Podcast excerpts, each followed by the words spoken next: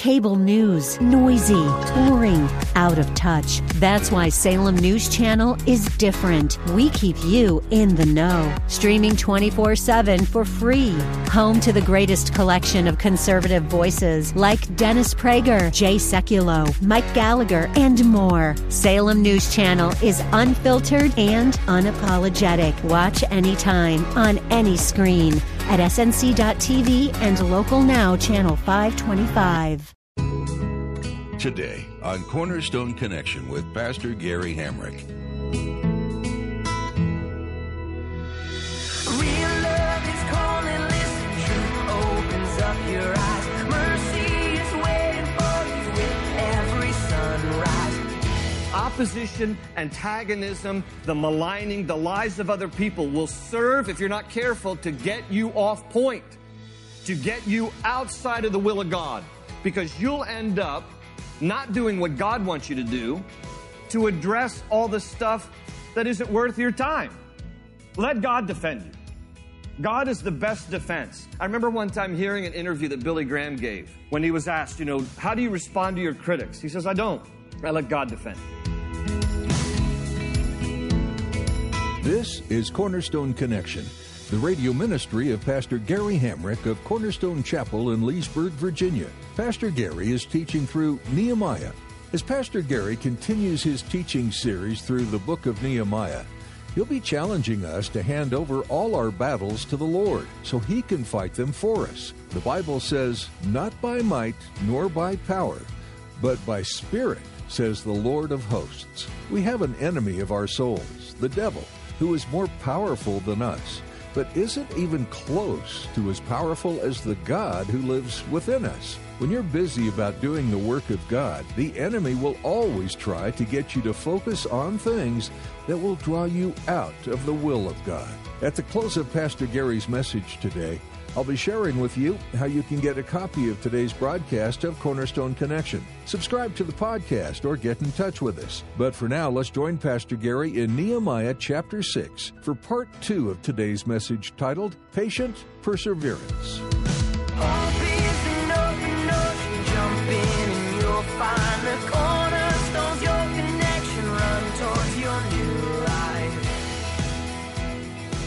People who love each other get together and they work out their differences. That's what people who, who love each other do. So when there's conflict from within, there's a greater opportunity to resolve it. But when there's conflict from without, outside of your family, outside of your community, it's difficult, if not impossible, to change anything. Why? Because none of us can change another person's behavior. So if someone from the outside is antagonizing you, they're opposed to you, they're maligning you, they're lying about you, you can't just kind of get together and say, well, why don't we work on our, because what happens is they're going to be the way they want to be and you can't change them. You can only be responsible for yourself and how you react and respond to them. Please don't, don't believe that you and I can change anybody. That's the work of God. God can change people's hearts. We can't do that. I always cringe when I, you know, get a young couple who wants to be married and, you know, and, and we ask, we ask her, we ask him the same question, you know, now can you live with this guy exactly as he is if he never changes? And can you live with her exactly as she is if she never changes? And, you know, at first I go, oh, well, sure, of course. But on, on the side, you know, sometimes I'll hear, I know, they'll change eventually after we're married. No, they won't. Now, God can do that, sure, but don't think that you can change them because none of us can be responsible for changing anybody else. What do you do when you cannot change anybody except you? What do you do? Because this is the issue here, and if you haven't lived long enough, you're going to experience this at some point. There will be, in certain settings, in certain situations, people who will oppose you, people who won't like you, people who will try to intimidate you, people who will try to make you afraid, people who will malign you, people who will lie against you and about you. What do you do? Learn from Nehemiah. Because he sets for us a wonderful example here in this sixth chapter of what are we supposed to do in the face of opposition. His example for us is marvelous. So I want us to look at how does he respond to this kind of opposition? What does he do? Here's the first thing for you note takers. We got to pray. That's the first thing he does. In verse 9, look again at verse 9. he says, They were all trying to frighten us. thinking, Their hands will get too weak for the work and it will not be completed. But I prayed, Now strengthen my hands. That's his prayer to the Lord. Now strengthen my hands. It's the first thing he did was to pray. Now it wasn't the only thing he did, but it's the first line of defense. We need to go to God first before we do anything else. John Bunyan, I love what he said about that. He said this once. He said, quote, you can do more than pray after you have prayed, but you cannot do more than pray until you have prayed. And that's a great point of priority. I'll say it again. You can do more than pray after you have prayed, but you cannot do more than pray until you have prayed. So that has to be priority. Now, please note that Nehemiah's prayer there in verse 9, four words. That's it. That's it. Four words. Now strengthen my hands. Four words. Please note, it is not the length of your prayer. It is the strength of God's reply. Not the length of your prayer, but the strength of God's reply. That's actually, you could tweet that. That sounds pretty good. I like that. Uh, not the length of your prayer, it's the strength of, anyway. So length and strength. But here's the deal. Sometimes we think, I gotta have this great lofty prayer. I gotta pour out everything. Hey, four words, and that was sufficient. Sometimes in our desperation, just short and succinct is perfect. It gets to the heart of God. God can translate the rest of what we can't communicate. Nehemiah just said simply, now strengthen my hands. Because he knows I'm growing weary from all of this. So Lord, strengthen me. He wasn't the only one who, re- who responded in this way. David in the scriptures there are many times when David was opposed and enemies were against him and people were maligning him, trying to kill him. And what did he often do? He prayed. Many times throughout the Psalms, I'll read you just a couple of verses. Psalm 86, verses 14 and 16. David said, The arrogant are attacking me, O God. A band of ruthless men seeks my life, men without regard for you. But you, O Lord, are a compassionate and gracious God, slow to anger, abounding in love and faithfulness. Turn to me and have mercy on me. Grant your strength to your servant. That's what he prays. He's like, Lord, I'm growing weary from all of these people who are against me. Lord, just strengthen me. You see, when Nehemiah prayed what he did, note, he didn't pray, God, encourage me. He didn't pray, God, give me wisdom how to handle the situation. He didn't pray, God, get my enemies. All right? There might be a place and time for some of that. I mean, even David poured his heart out to God and said that on a few occasions. It's fine to pray for wisdom, for encouragement. But what he prays basically for is perseverance. I want to be able to persevere. I want to be able to do what you've called me to do. Strengthen my hands to finish the work that you've called me to do. So he prays. David prays. Jesus prayed. When sinful men were opposed to him, there he is in the Garden of Gethsemane, pouring out his heart to the Father, perspiring even, even droplets of blood in his agony of soul. He prays, Father, there's any other way to accomplish this. Take this cup from me. Nevertheless, your will be done, not mine. On the cross, when those who were opposed to him nailed him to a tree, he prays, Father, forgive them, for they don't know what they're doing. It has to be our first line of defense because prayer reminds us that God is sovereign even over those who are attacking us. And that God will help us if we pray and seek Him to see His wonderful work in our lives because we seek Him first in this matter. Remember what Jesus said in Matthew 5 11 to 12. He said, Blessed are you when people insult you, persecute you, and say all manner of evil against you for my name's sake, rejoice and be glad, for great is your reward in heaven. For in the same way they persecuted the prophets who were before you. So the Lord even says listen, there's a special place in heaven, and you will be rewarded richly, but you're going to have to put up in this lifetime with a little bit of insult, a little bit of persecution. It's okay.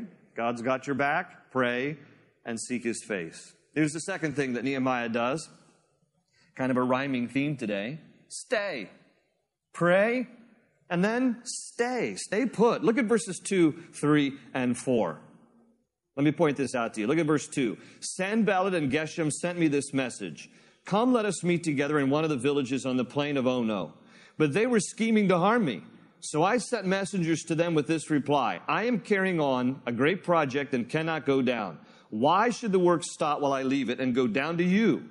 Four times they sent me the same message, and each time I gave them the same answer. What did Nehemiah decide? I'm going to stay put. I'm not going to give in to this opposition, this taunting, the trash talking. I'm going to stay put. I'm not going to go down and meet him at the plain of oh no. Friends, listen to me.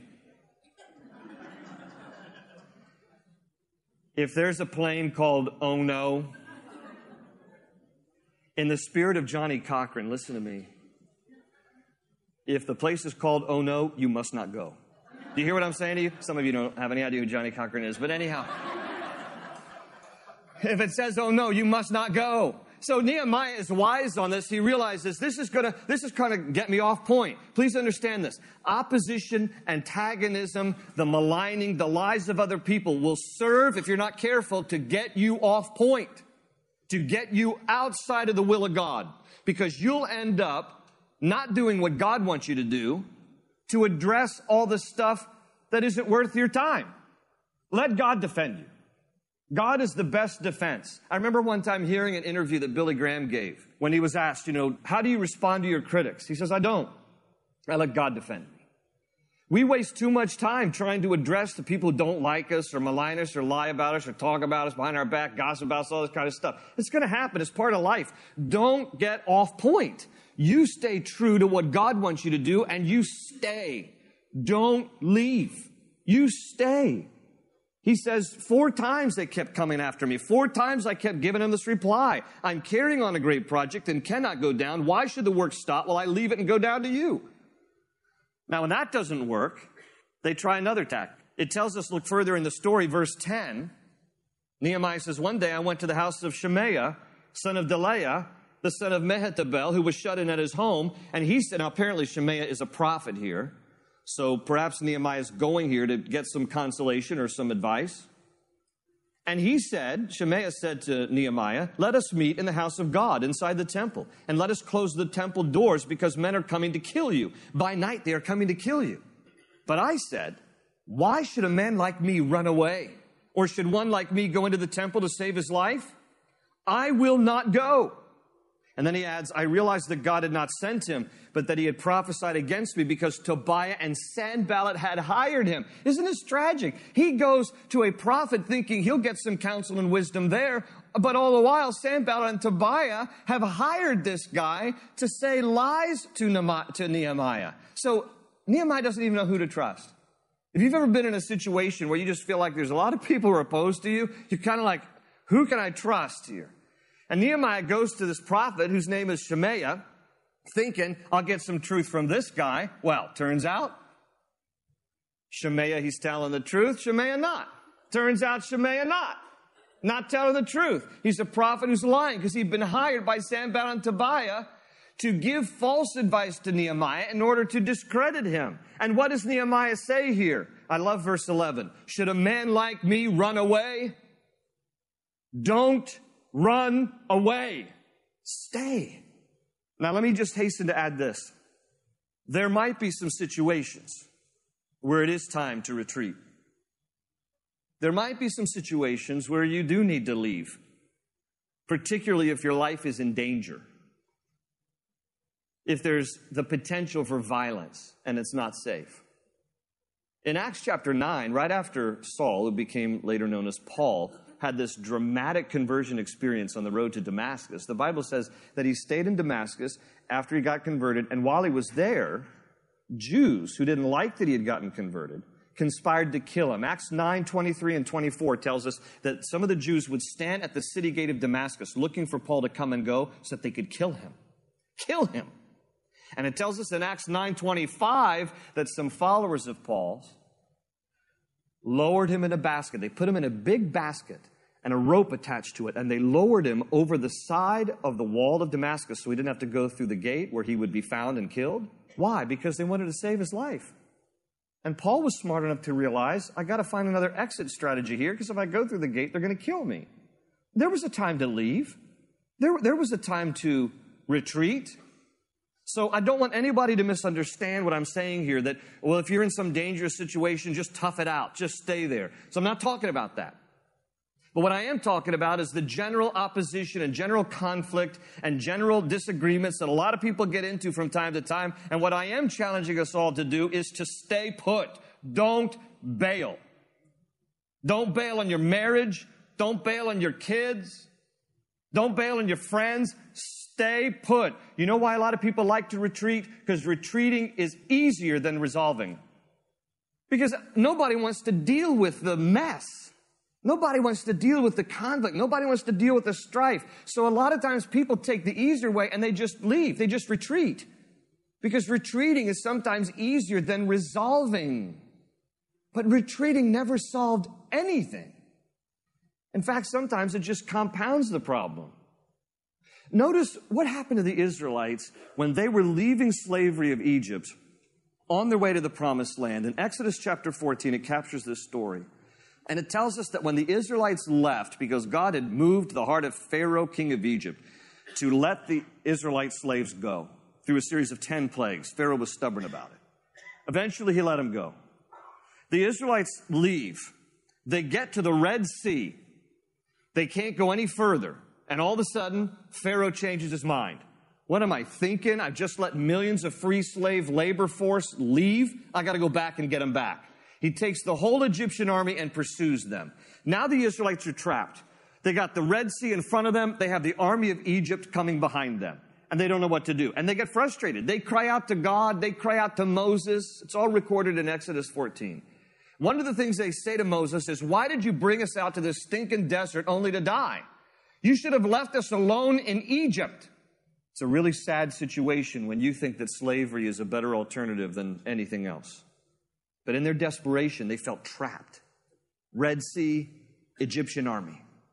And Moses said to them, listen to this, Exodus 14, 13. Moses answered the people, do not be afraid. Listen to this. Stand firm and you will see the deliverance the Lord will bring you today. The Egyptians you see today, you will never see again. The Lord will fight for you. You need only to be still. Just stay there. Watch what God will do. Most of you know the rest of the story. God parted the Red Sea, provided a great way of escape for the Israelites. The Egyptians pursued the army, and then God folded the Red Sea back over the Egyptians, and for sure the Israelites never had to see them again. All they did see was little Egyptian helmets bobbing down the Red Sea. And I submit to you that the only reason they didn't have to deal with the Egyptians again was because they stood there, they waited, and they watched the mighty hand of God. When you run, you rob God the opportunity of displaying his might in your life. When you retreat, because I don't want to deal with this anymore. Again, no reference to issues where you could potentially be harmed. I'm talking about the conflict avoiders. If you retreat, you lose the opportunity to see the mighty hand of God. Stand still and watch what God will do. Pray, stay, a lot of times we think that the only alternative is fight or flight. I either have to fight or have to run. I submit to you there's a third alternative, and that is patient perseverance. You don't have to fight, and you don't have to flee. Just stay and watch what God will do. Pray, stay. Number three, last one on our list. Again, it's a rhyming theme today, friends. Obey. Obey. Again, this dialogue between Nehemiah and uh, Shemaiah from verses 11 to 13.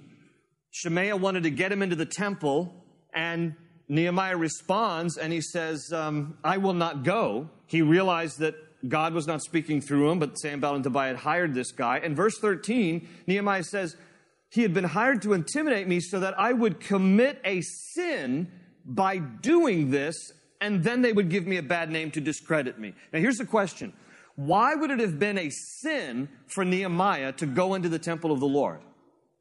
Okay, we get that Shemaiah was a false prophet, but what is so wrong about going into the temple of the Lord? Here's the answer because in those days, going into the temple of the Lord was reserved exclusively for the priests.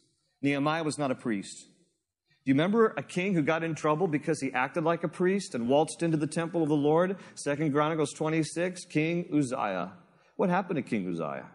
He goes into the temple of the Lord, walking around like he's a big shot priest, offering incense. The Lord breaks him out with leprosy from the top of his head to the bottom of his feet as judgment against King Uzziah because he assumed a role that was not rightfully his. Nehemiah realized, maybe even thinking about King Uzziah in history, I cannot go into the temple of the Lord. I'm not a priest. This guy, Shemaiah, was actually tempting me to sin against the Lord. And Nehemiah realizes, I must obey God. Here's the important takeaway from this, friends. You and I are not responsible for other people's behavior, how they treat us or mistreat us. But we are responsible as to how we respond and react to that. That's on us. And if other people might be sinning in the way they are maligning you, lying about you, gossiping about you, opposing you, okay, that's them and the Lord. But what sometimes happens is that in response to what you're feeling from what's going on against you, we become more vulnerable. We start to feel sorry for ourselves, and then we end up doing stupid, sinful things. This is the husband or wife who, because their spouse is not showing them enough attention or rejecting them, then they make matters worse by running out and having an affair to find that. This is the employee who gets passed over time and time again for promotions, so starts stealing from the company. This is the person who is wrongfully treated, accused, maligned, opposed in some way, and then makes matters worse because he or she is not responsible for his or her own behavior and falls into sin him or herself. This is what we have to be careful about. If people mistreat you, oppose you, malign you, discredit you, try to make you afraid, whatever the case may be, okay? We can't let our guard down and in response to that, do sinful things ourselves. Nehemiah says, I'm not going to go into the temple, Lord. You people might be trying to pose and do all this wrong thing towards me, but I, before God, am going to keep my integrity intact. And I'm not going to lose my character over the way that you're treating me. That's what we have to remember. We are only responsible for our own lives and behavior before God. In Acts 25, 16, 24, 16, this is a great verse and it could be a life verse for all of us. Paul said this in Acts 24 16. I strive always to keep my conscience clear before God and man. Isn't that a great verse? He's like, you know, I can't be responsible for what other people do. I can't be responsible for how they treat me or mistreat me. I'm only responsible for my own life, my own integrity, my own character before God. So I strive always to keep my conscience clear before God and man. And so pray, stay, obey. All this to say, it's point number 23 on our ongoing list. We must persevere through opposition. We must persevere through opposition or conflict. Let me show you how this ends, and then we're going to take communion. Go to chapter 6 again and look at two verses verse 15 and 16. Verse 15 says, So the wall was completed on the 25th of Elul in 52 days. That's the, the total time it took for them to complete the rebuilding of the walls of Jerusalem 52 days. And verse 16 says, When all our enemies heard about this, all the surrounding nations were afraid and lost their self confidence because they realized that this work had been done with the help of our God. Great ending. Nehemiah persevered. Pray, stay, obey and God will take care of the rest. Amen.